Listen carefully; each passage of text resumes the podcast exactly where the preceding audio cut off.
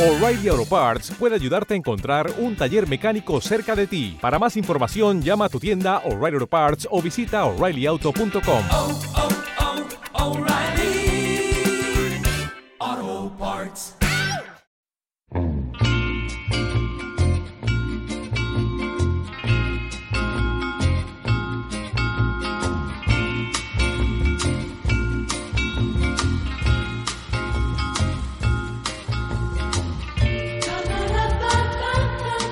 Buenos días, buenas tardes o buenas noches, ya sabéis, dependiendo de la hora que estéis escuchando esto. Esto es la choza de JR, ya sabéis, yo soy Víctor y como cada cierto tiempo traigo reseñas sobre material rolero.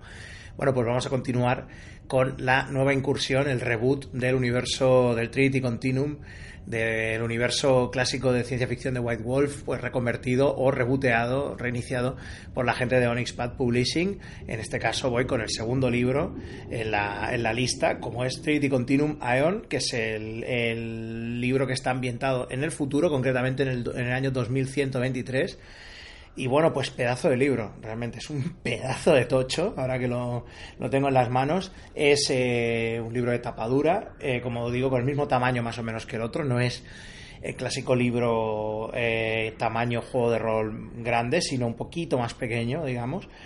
Pero tiene unas pedazos de tapas y son casi 400 páginas a color, eh, con el clásico, mm, la clásica maquetación que ya os comenté la última vez, clara, concisa a doble columna, las secciones están divididas por código de colores y demás. Y la verdad es que la fuente de letras es pequeñita, pequeñita. O sea que han intentado colar aquí a Onyxpad, ha intentado colar un montón de información eh, entre estas dos cubiertas. Eh, es que la, la, verdad es que la ocasión lo merece, ya que, bueno, Aeon, que ahora en este caso recupera su nombre original, eh, la, ambientación, ya que antes fue conocida como Trinity. Eh, soy consciente de que en Estados Unidos eh, salieron unos cuantos libros con el nombre Aeon de, de, ambientación, pero bueno, se vieron metidos en un asunto legal con el tema de Aeon Flux y Liquid Television, MTV, y al final, pues decidieron renombrarlo más adelante como Trinity. Eh, que es la edición antigua que tengo, que tengo yo, de los 90, pero en este caso, pues como ya no vamos a estar ahora con cosas eh, así, pues eh, recuperan de nuevo Aeon y la fuente de letra clásica y demás, que era la, la del juego original.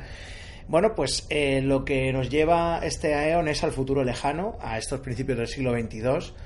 en una especie de setting, en un mundo de juego que es un poco ciencia ficción para todos, no en el sentido de para todos los públicos y que esto es muy buenista y tal, sino es para es de todo tipo, o sea, es un tipo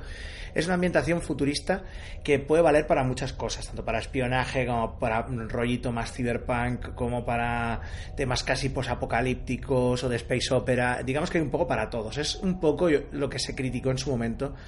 con la ambientación original con Trinity, que solo habían tenido aproximadamente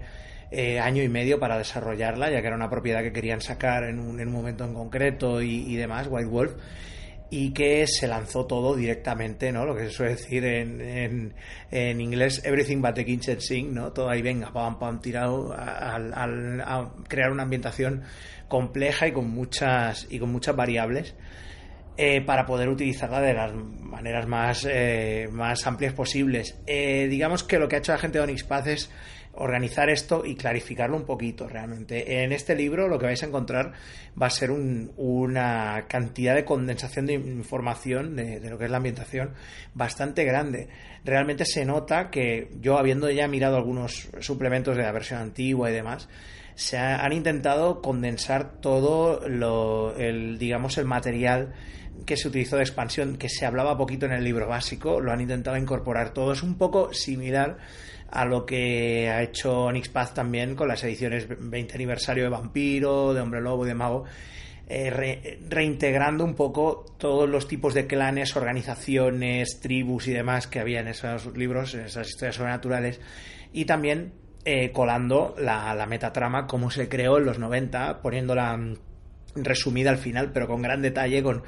un detalle, digamos, que lleva pues por los varios suplementos y varios eventos que hubo en, los antiguos libros, pues con, con este, con Trinity Continuum han hecho lo mismo, aunque obviamente no es un libro de tanto lujo, digamos, con tantas cosas como podría tener pues un, vampiro vigésima, eh, vigésima edición, vigésima edición no, vigésimo aniversario, perdón, edición vigésimo aniversario,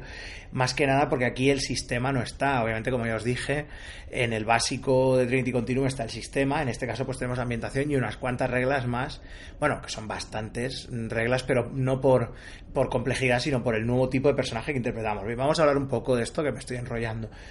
Aeon va sobre, el, digamos, el surgimiento eh, y la. y.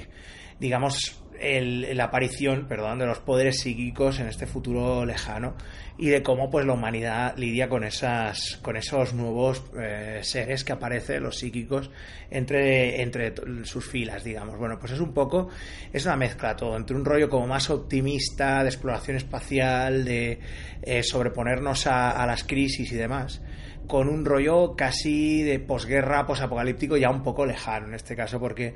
en el universo, en esta versión del universo de Aeon, pues tenemos, bueno, que es similar al anterior, pero digamos con, algunos cambios. Eh, durante los eh, años 20, digamos los que hemos empezado ahora, del siglo XXI y hasta los años, hasta el año 2067, eh, los, digamos, las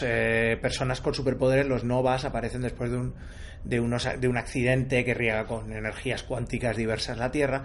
Y entonces pues nos vemos en una era de gente con superpoderes que bueno pues hay de todo no la mayoría pues ayudan a hacer del mundo un lugar mejor pero también hay gente hay superterroristas eh, hay supervillanos etcétera no y todo esto pues obviamente lleva pues a un montón de, de conflagraciones y de guerras no que afectan al, al, futuro de la humanidad hasta que al final pues un grupo eh, bastante numeroso de, estos novas eh, le declaran la guerra a la, a la, humanidad.